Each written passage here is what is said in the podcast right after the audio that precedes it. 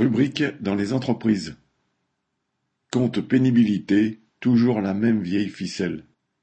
Un rapport de la Cour des comptes relève le peu d'attention que le patronat et le gouvernement portent à la prévention en santé et travail et au sort des travailleurs abîmés par leurs années passées dans l'entreprise.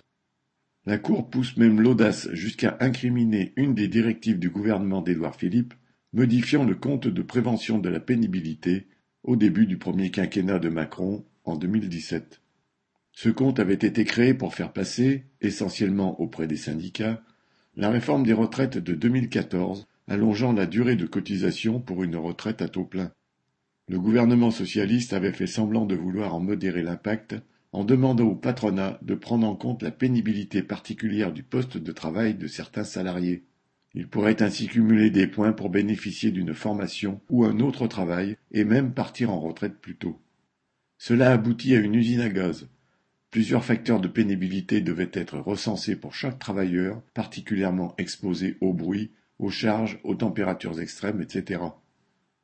Le patronat prit prétexte du labyrinthe créé par la multitude de facteurs à examiner pour ne rien faire et le gouvernement Macron-Philippe fit supprimer, entre autres choses, 4 des éléments à prendre en compte. Ce compte professionnel de prévention ne fut utilisé qu'à dose homéopathique, autant dire rien. Aujourd'hui, le ministre du Travail Olivier Dussopt prétend améliorer le dispositif.